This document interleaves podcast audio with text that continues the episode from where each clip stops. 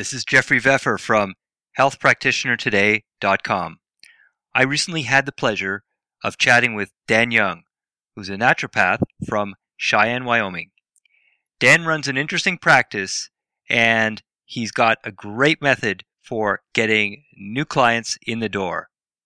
He also has some interesting ways that he's able to retain his existing clients and develop fantastic word of mouth referrals for all the hard work he puts in. Have a listen to this interview. I'm sure you'll find it very interesting. I'm pleased to have Dan Young, board certified naturopath from Cheyenne, Wyoming, here with me on the call. Dan, it's great to have you here. What an opportunity. Thank you for the, uh, the time we're going to spend together today. Dan, I wonder if you could explain to everyone a little bit about your practice. In 1998, my father found himself retired as a as a master herbalist, and because of some of our past history in our family, he was uh, very moved and wanted to actually get back into doing some form of work. He actually became a master herbalist uh, as a hobby. It wasn't really intended to be a business per se. But in Torrington, Wyoming, a little town just north of Cheyenne, he started consulting and working with people, and that was in 1998. Uh, today, uh, several years later, we have uh, found ourselves in a rather large uh, business situation here in Cheyenne, close to uh, 2,500 square feet of just uh, clinical office. Plus, we have a registered FDA lab for manufacturing our herbal-based dietary supplements, and we are very blessed to uh, to see over 4,000 office visits a year now. So it's it's been quite a journey. Now that's a fairly sizable practice. Um, what are some of the techniques that you use to get new clients in the door as well as to service your existing clients? One of the things that we've found from our experience over the years is that pre-education, helping people fully understand or get a really good picture of what nutritional therapy is about, what a naturopath does and doesn't do, what the fees and services can be, what the time frame is that's involved. All of these factors, we have found that the more people know about those and have those answers in, in place up front, the more they're willing to come and see you, spend time with you, follow your recommendations that you give them, and become successful, happy clients. So we use what's called a clinical orientation class. What I mean by that is the first and third Tuesday of every month, I do a 30 minute class. Me personally, it's not done by any of the staff. I do the class with the public. And people are invited to come in and meet me, hear about our philosophy on nutritional therapy, ask questions, and in 30 minutes from start to finish, we lay out for them the overview of what their experience will be, the time it can take, the fees involved, the different approaches we use to evaluate their health, and determine if what we do for them is a great match. And for attending the class, their first visit, their initial consultation, and follow-up are complimentary. So we really position them to be embraced by the process without having to spend a lot of time and money and learn as much about it up front before they make a commitment. And we have found, uh, for my little practice, and I am considered a, you know, pretty small practice in the, in the, in the, in the big scheme of things we are uh, averaging anywhere from uh, 18 to 22 new clients a month and working part time, which is four days a week, about 32 hour work week. Uh, we're able to, uh, to maintain that new patient flow and, uh, and bring people in in a manner that they just really enjoy. It makes it a very simple process for them to engage with and experience uh, natural medicine. That sounds like a, it's a really great way to, like you said, bring people into the practice and, and get them educated. What are some of the other ways you use to market your business? You know, one of the things that we started here in Cheyenne that we're very pleased about is we started what's called the Total Wellness Initiative. The Total Wellness Initiative is a group of practitioners who are single in purpose, meaning we might have an acupuncturist, a massage therapist, a chiropractor, myself as a naturopath. And we have teamed together in a free, nonprofit approach to our community. We offer free education on site to businesses. Businesses that may already have a wellness program in place will be enhanced by this type of education.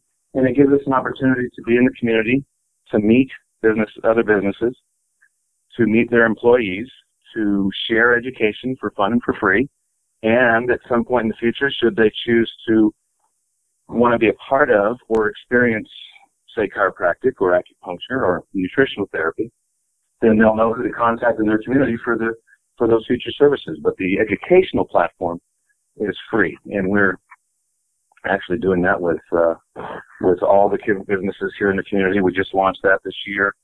We uh, are working with Chamber of Commerce, obviously, uh, different organizations, associations that one might find in their local newspaper, which the newspapers keep a free listing of those organizations online. very easy to contact. Doesn't take a lot of time, but it's very, very effective. Now, with all these activities going on, it sounds like you have a, a pretty full plate over the days that your uh, clinic is open.